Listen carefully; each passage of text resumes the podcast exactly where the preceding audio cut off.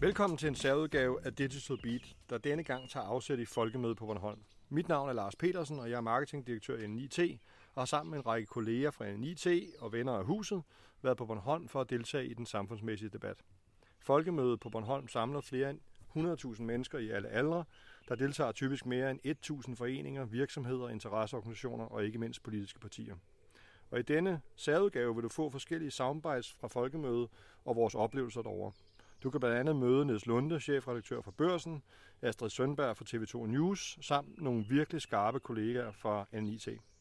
Jeg skal sige med det samme, at det hele er optaget dormestyle i den frie natur i skønne Allinge, så lyden er, skal vi sige, meget autentisk. Rigtig god fornøjelse.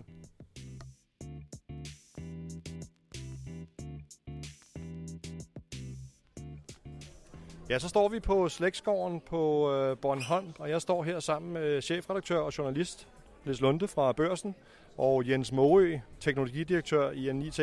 Og I har jo lige været i ilden med en rigtig spændende debat omkring digital innovation. Niels, hvad var dine vigtigste takeaways fra debatten i dag?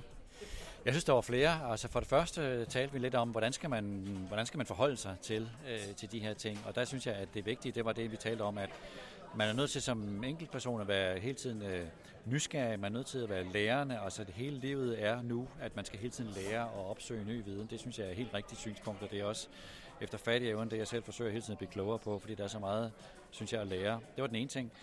Og den anden ting, synes jeg, det er jo øh, lidt det samme øh, emne i virkeligheden. Altså det her med talent, altså knaphed på talent, hvor, hvor, hvor kæmpestor en udfordring det er for, for virksomheder, både private virksomheder og virkeligheden også offentlige virksomheder, altså at der mangler simpelthen øh, dygtige folk, altså digitalt talent, og hvordan, både hvordan, hvordan finder man dem og holder fast i dem, motiverer dem, og også betyder det i virkeligheden, at vi skal opkvalificere hele arbejdsstyrken, og også bliver det en helt ny opgave for ledelser i virksomheder, at de skal se på deres medarbejdere på en helt ny måde og begynde meget mere aktivt at og løfte deres faglighed. Så de to ting, synes jeg, var vigtige i den her diskussion. Nu taler du med rigtig mange virksomheder i dit øh, daglige virke. Har du set nogle gode løsninger på den her talentudfordring øh, eller talentkrise, om du vil, på det digitale område? Er der noget, du er faldet over, hvor du tænker, det der, det er smart? Altså, jeg kan ikke sådan nævne et konkret eksempel, men jeg synes jo, alle er optaget af det. Men ja. Udfordringen med den digitale fremtid er jo, alle famler, alle, alle forsøger sig lidt frem, og der er ikke sådan en en verdensmester derude, heller ikke i udlandet. Det er jo det, mange ledere siger til mig. Vi kan ikke bare lige kigge øh, til U S A, og så er der en, der har gjort det, så kan vi bare kopiere den herhjemme. Alle famler, og alle er lidt usikre, og alle eksperimenterer sig frem. Og det gør selvfølgelig også, at det er enormt spændende. Øh, og derfor, det, det, det er bare, synes jeg, vældig, vældig øh, rigtigt, at man skal være lærende og nysgerrig, både som privatperson, tror jeg, og som virksomhed. Ja. Og det er måske også der, hvor struktureret famlen i virkeligheden er blevet måden at øh, køre fremad på. Jens, du var også med i debatten som teknologidirektør for N N I T. Hvad var dine øh, takeaways fra, fra det, du selv sagde, og du hørte andre i debatten sige? Jamen, jeg er enig med Niels. Så synes jeg, der var øh, en interessant del omkring timing, og hvornår, hvordan man timer øh, sin øh, innovation. Og der synes jeg, øh, der kan man være den her, venter man, hvor lang tid skal man vente, før man går ind i en given ting? Eller skal man være lang tid forud? Skal du spotte trends, du ved, fem år før de sker, og så være derude? Og, og jeg synes, det er den der sådan, meget interessante ting, det er, øh, vi ser lige nu, at folk de, sådan, går i gang med følelser, men i virkeligheden, så tror jeg, at det, som, som virksomhederne skal gøre klogest i, den sikreste investering, man kan lave lige nu her, det begynder at transformere sig i hvert fald omkring det agile. Og det, hvad det i virkeligheden sker her, det er, at man bliver mere fleksibel som organisation. Så når, så når ændringerne kommer, så står du markant bedre på banen i forhold til dem, frem for hvis du var meget mere stiv i din organisation. Og det, altså, det, så det svarer lidt til, som hvis man kender dem, hvis dem altså sådan en håndboldmålmand. Jamen altså, man kan godt stå på flade såler, men når modstanderne er i angreb, prøv, så skal du op på topspacerne nu her. Og det er en tid at være på topspacerne, og hvor vi er agile, det vil sige meget omstillingsparate, til når der kommer nye ting, der skal ændres, så skal vi være gode som organisationer til at kunne reagere på det. Det er i virkeligheden reaktionstiden på, når vi ser det komme. Fordi det der med at forudsige, hvad der sker. Jeg tror, altså, du har sådan en, øh, Niels, du nævnte omkring, folk de kom til dig meget tidligt og sagde, I skal slet ikke udgive øh, øh, øh, jeres avis på papir, øh, øh, og hvis du havde gjort det, jamen prøv, så var I døde i dag. Men prøv, det er spor om fremtiden, det er, det er umuligt. Så det bedste, du kunne gøre, det er, det er, for, det er den sikreste investering, du kan i hvert fald, det er forberede dig på den. Og der ser vi i hvert fald den her, sådan, i hvert fald være i stand til at kunne have nogle struktur for, hvordan du laver eksplorativ innovation, hvor vi snakker meget sådan korporativ innovation. Og så det her med hensyn til at blive mere agil i sin måde at arbejde med tingene på i virksomhederne, det tror jeg i hvert fald er to investeringer, som er godt givet ud. Og så, så ser man også jo, det, det er sikkert på også gælder N N I T, altså hvor virksomheder tidligere var lidt tilbøjelige til, at alting skulle opfindes fra bunden af, vi skulle selv opfinde dem. Mm. Så i vores dage er det meget mere, man er meget mere åben, meget mere sådan økosystem, platform, man partnerskaber sig til ting, samarbejder med nogen, måske også nogle unge mennesker, som sidder på et, i en garage et eller andet sted i udlandet. Altså der er meget mere sådan samarbejde øh, på kryds og tværs. Øh, det er i hvert fald også en, en tendens, som jeg ser. Og Jens, nu bragte du os jo over på, øh, på lidt håndboldanalogi lige før, øh, og øh, i starten der sagde jeg jo også, at du, Niels, ikke bare er chefredaktør på Børsen, men du er også journalist, og du står blandt andet bag en, øh, en bestsellerbog øh, om en fantastisk øh, fodboldklub og træner, som, øh, hvor, hvor navnet her skal være usagt, øh, som hedder Aktion, Aktion, Aktion. Og jeg erindrer jo, da, da bogen kom ud, der havde øh, selv samme klub en helt uhørt winning streak øh, efterfølgende. Så jeg vil egentlig gerne spørge dig, om du har planer om at lave en bog mere, så vi kan komme tilbage i, i den form. Jeg har ikke sådan aktuelle planer, men det var selvfølgelig, nu kan jeg godt afsløre, hvis jeg må det, Lars, at det var Brøndby, jeg skrev om. Altså det var jo fantastisk sjovt for mig og interessant at få lov at følge en fodboldklub øh, indefra i en sæson. Jeg var med dem på træningslejre og lærte dem efterhånden rigtig godt at kende. Fordi ledelsesmæssigt er det jo noget, man kan lære af, også i forhold til erhvervslivet. Altså det her med nogle mennesker, som er ekstremt optaget af det, de laver. Fagligt orienteret, meget ambitiøse, flittige, øh, lojale over for deres arbejdsplads. Men bare se, hvordan det udmønter sig i en helt anden verden, den professionelle fodboldverden, i forhold til et privat erhvervsliv. Så derfor synes jeg, at det var rigtig, rigtig sjovt. Jeg har ikke nogen aktuelle planer lige nu om en ny Øh, fodboldbog. Jeg tror, jeg taler på hele klubbens vegne, at du skal være meget velkommen, hvis du får øh, de tanker. Jeg vil øh, sige tusind tak til jer begge to, fordi I vil være med, og ønsker jer et øh, fortsat rigtig godt folkemøde. Tak, tak skal I have. Tak lige måde. Tak lige måde.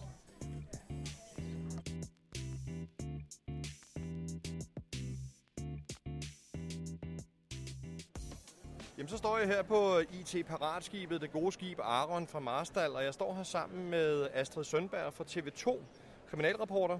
Og jeg står her også sammen med Christian Dinesen, som er etisk hacker hos øh, N N I T. Og I har jo lige været i, i ilden, kan man sige, her i solskinnet på, på Allinge Folkemøde med en debat omkring I T-sikkerhed, som vi kaldte hacker i jakkesæt. I stod der blandt andet sammen med Morten Hybe, som er administrerende direktør i Tryg, og Claus Birkelund, som er politiinspektør i den nationale cybersecurity-indsats. Øh, Og jeg kunne godt tænke mig at starte med dig, Astrid, så du havde fornøjelsen af at moderere debatten. Tak for det, det gjorde du rigtig godt. Hvad synes du var de væsentligste sådan takeaways fra, fra det, du hørte i dag? Både når vi taler med panelet og med folk, der var til stede på båden, så kan vi få eksempler på, at de cyberkriminelle, de er der, og de slår til.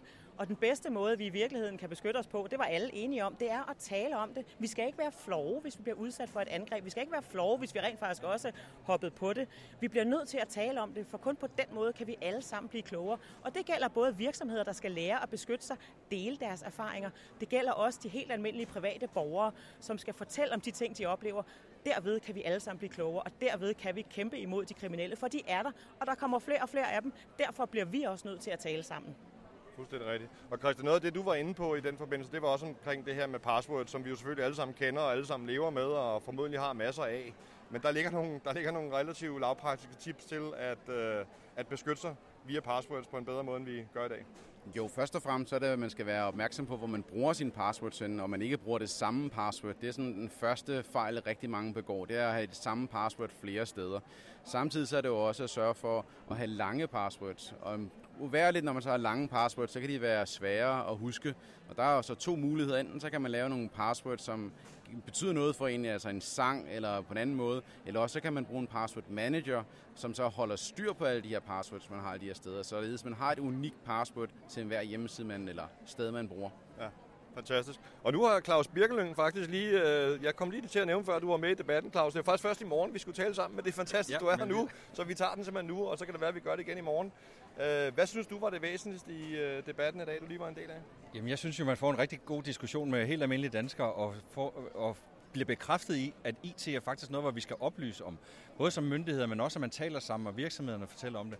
At det er den eneste måde, vi alle sammen bliver klogere på, det er, at vi, at vi deler de fejl, der sker, men også lærer noget og giver nogle instruktioner i den gode password. Vi kan jo se, at alle bruger det samme, ja. Og også når de handler på en hjemmeside, hvor det måske går år, inden de kommer tilbage. Ja. Så det synes jeg, vi havde en god, god snak om, men også det der, dem, der har været udsat for det. Der er rigtig mange, der har Jeg tror, vi alle sammen har modtaget phishing-mails eller smishing. Så det, det er en lang sej træk at, at lave noget borgeroplysning på det her. Ja, det er der ingen tvivl om. Og Astrid, som øh, kriminalreporter hos øh, T V to, så tænker jeg, at du ser, du ser lidt af hvert. Øh, men jeg tænker også, at du ser en stigende øh, grad af, af, af kriminalitet inden for, for cyberspace. Er det, er det noget, du kan bekræfte her på havnen i Allinge? Det er det absolut, og lige i det her tilfælde, der er det faktisk noget af det, hvor man ikke skal stole på medierne. For den dækning, vi har af I T-kriminalitet, cyberkriminalitet i medierne, er slet ikke dækkende for omfanget af kriminalitetstypen. Der er sket det, at kriminalitetsomfang, eller kriminalitetstypen er eksploderet så meget, så pressen kan ikke følge med. Vi har ikke journalister nok, som ved noget om I T-kriminalitet. Og når der ikke er journalister, der ved noget om det, jamen, så risikerer vi altså også, at store væsentlige historier ikke bliver dækket. Så der sker faktisk meget mere, end vi hører om i medierne. Det er noget, der kommer mere og mere af. Ja, Claus. Og så er der rigtig store mørketal på det her område. Jeg havde en fortid i økonomisk kriminalitet i København, og når man ser nogen, der for eksempel er blevet snydt for fem hundrede kroner på nettet, hvor de er sendt via MobilePay eller overført, hvor de siger, åh, jeg var måske også dum. Når der så endelig var en, der anmeldte det, når vi så gravede i det, så kunne vi se, at pågældende lavede det her tre, fire, fem hundrede kroner mange gange hver dag. Så, så der tænker folk nogle gange, det har ikke noget at anmelde, men det synes jeg, man skal. Økonomisk kriminalitet og I T-kriminalitet, det skal man anmelde, fordi den eneste måde, vi også bliver klogere på, hvad der sker, for der er store mørketal på området. Ja.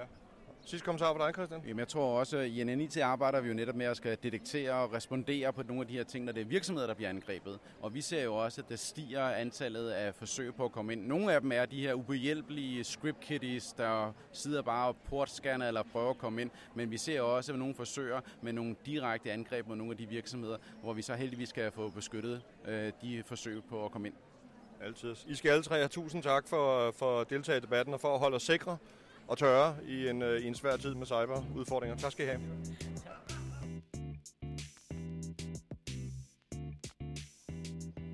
Ja, så står vi på det gode skib, Aron igen, som i virkeligheden er fra Svendborg og ikke fra Marstal, som jeg fik sagt i går. Der er lidt mørke sky over Allinge i dag. Det har regnet en smule, men jeg har tre gutter med mig her, som ufortrøden gennemførte debatten på skibet omkring I T-sikkerhed. Jeg står sammen med Tom Engly, som er koncernsikkerhedschef i Tryg. Jeg står sammen med Claus Birkelund, som er politiinspektør i det nationale Cyber Security Center, og så står jeg med en I T's egen øh, senior sikkerhedsarkitekt Christian Dinesen. Øhm, og jeg håber, I har et godt folkemøde alle sammen. Det har været fint. Jeg synes, det er nogle gode debatter. Der var rigtig godt vejr i går. I dag er det lidt, øh, ja. lidt mere gråt, men øh, folk er her heldigvis stadigvæk. Det er godt. Det er godt. Også dig, Tom. Absolut. Også Absolut. Afslappet stemning. Ja. Øh, skønt. Perfekt. Christian, jeg kan også se på dig, du er glad, så det, du behøver ikke at altid. Tom, set med, set med trygøjne, øh, hvordan arbejder I med, med I T-sikkerhed øh, hos jer?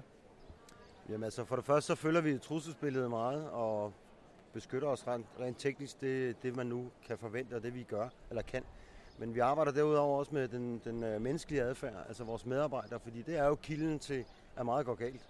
Og det har vi jo mærket på egen krop tilbage i femten, hvor vi blev angrebet voldsomt af ransomware, fordi en medarbejder klikkede på en forkert e-mail. Så siden den gang har vi gjort meget på det, der hedder Awareness-fonden. Det vil sige, at vi har prøvet at træne vores medarbejdere ved at sende dem e-mails, phishing-e-mails, og dermed lære dem. Lige så snart de klikkede, fik de en læringsside op, og der stod, du kom til at klikke på den her, og det var ikke så, så godt. Så I simulerer simpelthen angreb, kan man sige, på den måde? Ja, det gør vi, og det gør vi faktisk lige i øjeblikket, og det har vi gjort kontinuerligt. Okay. Og har lykkedes med at bringe, hvad skal man sige, folks klikvillighed ned fra halvtreds procent til syv procent. Og man skal hele tiden huske, det er ikke for at genere folk, det er ikke for at sætte dem i et dårligt lys. Det er for at lære dem, at, at det her, det skal de passe på.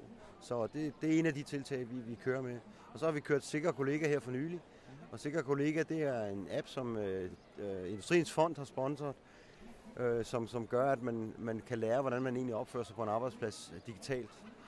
Jeg kan anbefale den vildt, fordi den er, den er rigtig sjov, og den er, det er sådan en gamificeret ting, som, som medarbejderne synes har været rigtig sjove. Altid. Godt råd at give videre. Claus, øh, set med politiets øjne, jeg ved, du har været meget omkring på folkemødet fra ældresagen og til de lidt yngre grupper. Øh, er der sådan ligesom et gennemgående træk for de ting, du har været med til at videreføre her undervejs på folkemødet? Jeg synes, alle steder har vi talt uh, digital dannelse og uddannelse, og det er jo et langt sejt træk. Altså, mange har den opfattelse, at unge mennesker er rigtig skarpe til I T, men de har så ikke livserfaring med sig og falder i nogle andre fælder, end måske ældre mennesker gør.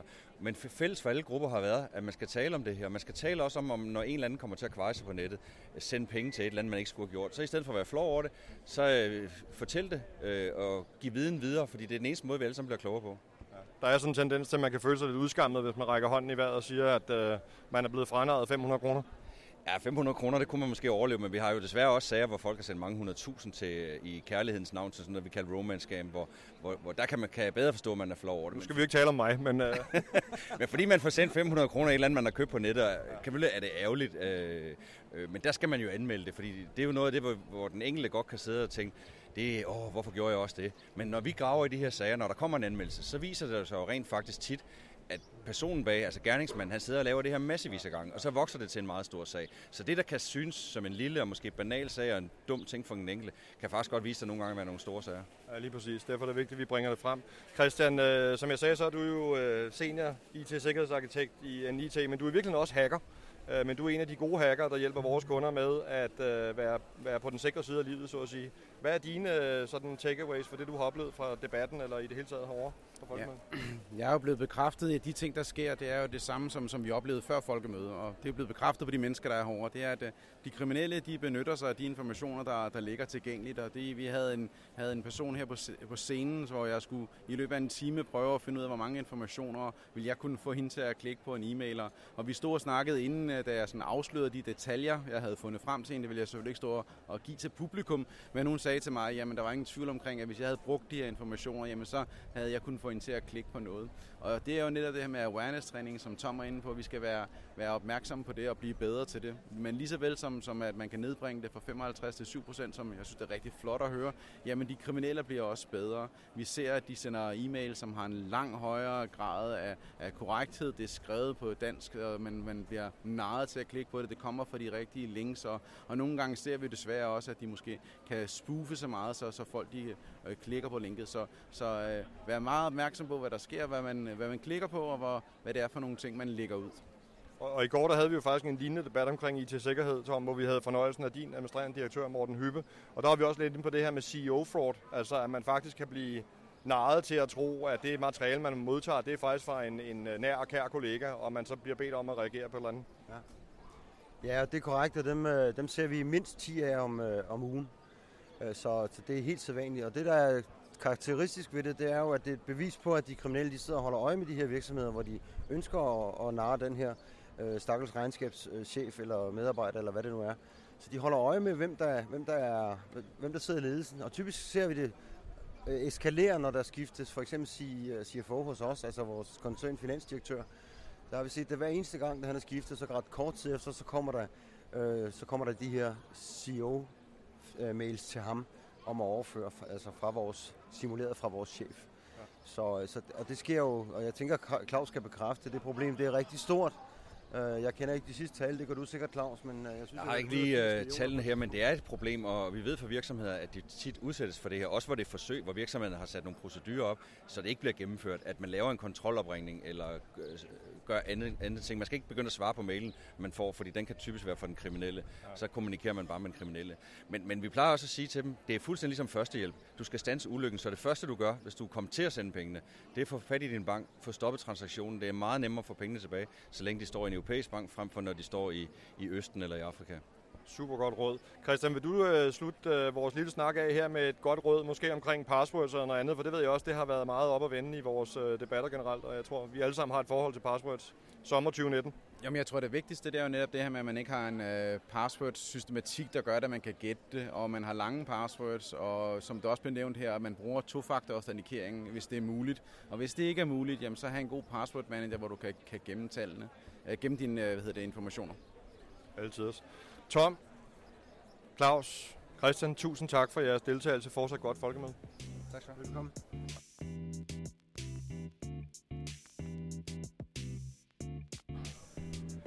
Så er det blevet lørdag aften i øh, Allinge på Bornholm, hvor folkemødet så småt lakker mod enden. Der har været regn, der har været lyn og torden i dag, men der har også været en, synes jeg selv, rigtig god debat omkring øh, virtual reality og augmented reality. Og det var en debat, som Mikael Harbo, som er administrerende direktør i Versabi, var en del af. Han sidder faktisk lige her ved siden af mig. Det var også en debat, jeg selv havde fornøjelsen af at være en del af. Og vi stod der faktisk sammen med Poul Skadhede fra øh, Valkon, han er Group C E O der. Og så var Lone Thomsen der også, og hun er sekretariatsleder i Maritime Development Center. Og vi havde en dialog omkring, hvordan netop virtual reality og augmented reality kunne bruges i, kunne appliceres i sådan meget øh, øh, arbejdsnære relationer, og hvordan det kunne bruges i marketing, kundeoplevelsesammenhæng. Og Mikael, du var jo en af de bærende kræfter i debatten på, øh, på, øh, på, ude på eftermiddagen der i dag. Hvad, hvad tænker du om, om den debat, vi havde, og hvordan øh, virtual reality og måske også augmented reality kan bruges? Altså først og fremmest, så, så synes jeg, det var, det, var, det var skønt at debattere omkring ny teknologi på den her måde. Altså på en nede på jorden façon, hvor vi taler om, Hvad, hvad er det for en forskel, den kommer til at gøre for os? Hvad skal vi bruge den til? Hvor kommer den til at skabe værdi? Altså alle de der tanker, hvor, hvor man i fyldte telte på, øh, på, øh, på, på folkemødet møder alle, alle mulige mennesker, alle mulige steder fra, med forskellige interesser, som kommer ind og, og, og lytter og er med i debatten og, og viser interesse. Og, og altså, så kan vi komme bredt omkring, ikke? Jeg synes også, der var et godt blikfang i, du og Poul jo faktisk stod med uh, HoloLenses på, og det, var, det virkede som om, at det havde en, uh, det havde en vis indtrækningsevne ja. På teltet, for vi sluttede jo faktisk med et, uh, et ganske fyldt telt. Ja, nu, nu, nu, nu blev det jo arrangeret hele, hele seancen sådan, uh, med kort varsel, og uh, vi brugte jo sociale medier til at få, få fortalt om, at nu er vi her, og vi gør det her, ja. Kom forbi. Så, så da vi startede, havde vi ikke fyldt telt, men det var helt klart, at, uh, at uh, dialogen tiltrak fra, uh, fra gaden. Ja. Øh, og vi endte med et, med et rigtig godt fyldt telt, ja. Så øh, det er jeg jo rigtig glad for. Ja, men øh, Poul Skadhede og, øh, og jeg, vi stod med, med HoloLens øh, på hovedet under det meste ja. Af seancen. Jeg vil ja. sige, min, min Louis Nielsen, ikke det her, det er en product placement, men mine briller for Louis Nielsen, de, de blegnede en smule undervejs i seancen. Det vil sige, der var ikke meget data på indersiden af dem. Øh, Mikael, i, i løbet af, af debatten der, der nævnte du jo... Øh, øh, Og andre gjorde det også gode eksempler på, hvordan man faktisk kan se virtual reality blive brugt i dag, hvor vi altså er langt ud over det, at vi leger med virtual reality, men hvor vi faktisk bruger det i, i ret tunge, vigtige øh, forretningsmæssige sammenhæng. Kan du ikke lige prøve at, at, at nævne et par af dem, som du holder allermest af? Altså jeg, jeg, er, jeg er i øjeblikket involveret i nogle projekter, som handler øh, om at digitalisere, kan man sige, enable frontline workers med ny teknologi, så, så vi kan... så vi kan hjælpe dem med at udføre svære tekniske opgaver. Sværere end de plejer at være, så vi kan planlægge bedre, så vi kan eksekvere bedre. Altså, hvor vi simpelthen får, øh, får lavet noget information i de her briller, som, som kommer frem som augmented reality foran de her medarbejdere, og så kan de simpelthen udføre opgaver. Altså hurtigere, med lave færre fejl, øh, komme mindre til skade, øh, men måske også få, få logget i en, øh, i en logfil, at, at de fik gjort det, som de nu... Øh, Så, så startede med at gøre, ville gøre, skulle gennemføre opgaver. Ja, simpelthen som en kvalitetssikring øh, der, kan man sige. Ja, ja. Og det, det synes jeg altså, den, den del af markedet er super interessant i øjeblikket. Ja. Altså det, det er noget af det, som jeg tror kommer til at, at, at vækste allermest. Og, og, og business-casene inden for det felt er jo altså super positive. Ja. Og der er jo faktisk en ting, hvor N N I T og Versabi har gået sammen om at lave sådan en, øh, en uddannelsesindsats på, på cybersecurity-området. Kan du ikke fortælle om det? Fordi den har jo også haft øh, rigtig god øh, respons, kan man sige. Ja. Nu sidste, sidste gang, jeg fik fornøjelsen af at være med i, øh, i jeres podcast, der, der talte vi jo både om virtual og augmented reality og, og forskellen på dem. Og ja. Virtual reality, det er sådan den med de lukkede briller. Ja. Og øh, det vi har lavet til, øh, til Sundhedsdatastyrelsen for nylig, det er en, øh, en simpel app, hvor øh, man tager de her lukkede V R-briller på, og så står man i et kontormiljø, i det her tilfælde i en øh, sundhedsfaglig praksis, og øh, så skal medarbejderne finde øh, fem fejl, altså fem ting i billedet, der er forkert. Den ene af fejlene, hvis jeg lige afslører bare en enkelt, øh, I skal ikke sige, har det for mig, så, øh, så, øh, så er det, at, øh, at vedkommendes arbejdsplads der lige har en computer, der ikke er blevet låst. Ja. Og, øh, og altså... Det er ud fra det her, at, at, at vi har noget data, som siger, at, at op mod halvfems procent af, af de cybersecurity risks, vi har, de har slet ikke noget med, med hacker og firewalls og alt det her uhyggelige at gøre. Det er simpelthen, fordi vi, vi, vi, vi glemmer at låse computerne, vi efterlader passwords rundt omkring, vi glemmer at, at gemme data væk. Altså, det kunne være et, et, et, et patientarmbånd, eller det kunne være et fortroligt dokument. Ja. Hvis, så vi har, vi har en opgave i at... Og, og træne medarbejderne, øh, i, i, og det gælder simpelthen, det gælder nok samtlige arbejdspladser i hele verden, at vi skal have, vi skal have, vi skal have ind under huden, at vi låser den computer, når vi går fra den. Vi husker at gemme sagerne væk, og vi har ingen passwords under musemotten. Nej, nej, jeg skal nok, jeg skal ja, nok. Ja, ja, ja, tak, tak Mikael for den påmeldelse. øhm, vi talte også lidt om i debatten der omkring, hvad der er for nogle barrierer for rent faktisk at, øh, at komme i gang med virtual reality. Øh, og der var, jeg gjorde mig jo også øh, øh, gjorde mig lidt til på det synspunkt, at, øh, at virtual reality er en utrolig spændende platform øh, i forhold til at øh, som kommunikationsplatform. Men man skal hele tiden holde for øje, hvad er det for en kontekst, man kommer til at kommunikere i? Hvad er det for en, øh, en kunderejse? Hvad er det for en brugerrejse, brugeroplevelse, som, øh, som brugeren er på? Og det indhold, man så afleverer i det virtuelle miljø, selvfølgelig skal sidde lige, øh, lige, øh, i, øh, lige i centrum af, hvad der rent faktisk er behov for.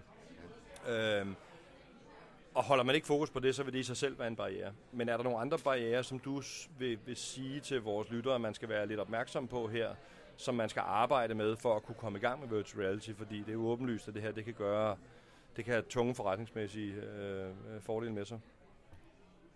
Det, det er, altså det, det, vi, dialogen i dag handlede først og fremmest om, at vi måske har en, en, en opfattelse af, at det her er enormt dyrt at komme i gang med. Ja. At fordi det er ny teknologi, så er det også enormt dyrt. Så det er nok ikke noget for os. Men det er ikke virkeligheden. Det er ikke virkeligheden. Det, det, det er det som med al mulig anden teknologi, der vil jeg klart anbefale, at vi starter småt, og så lærer vi at, at, at gå, før vi begynder at løbe. Det, det, lave nogle fornuftige, snusfornuftige investeringer i det her, og, og, og så skal vi prøve os lidt frem. Men, øh, men, men i allerhøjeste grad, så handler det her jo, som med så meget andet kommunikation, og virkelig have fokus på det her why. Altså, hvor, hvor, hvad er det? Hvad er det, vi gerne vil opnå? Hvad er det, vi gerne vil kommunikere? Og det handler hele historiefortællingen om. Altså hele retorikken i, i, i historien, vi vil gerne fortælle i vores marketing, den skal vi selvfølgelig have på plads. Så bare fordi vi bevæger os over i V R, så, så, så eliminerer det ikke de, de, de, de regler, de regler og de, det, som vi plejer at gøre, når vi laver god marketing og lykkes med det. Ikke? Det gælder også der. Ja. Vi skal stadig være gode forretningsfolk. Mikael Harbo, administrerende direktør i Versabi, tusind tak for, at du lige vil stille op her. Jeg ønsker dig et øh, godt øh, folkemøde, om end det jo går lidt på held. Du bliver herovre et par dage nu og hygger med familien. Ja, det. Og jeg synes selv, jeg har fortjent det.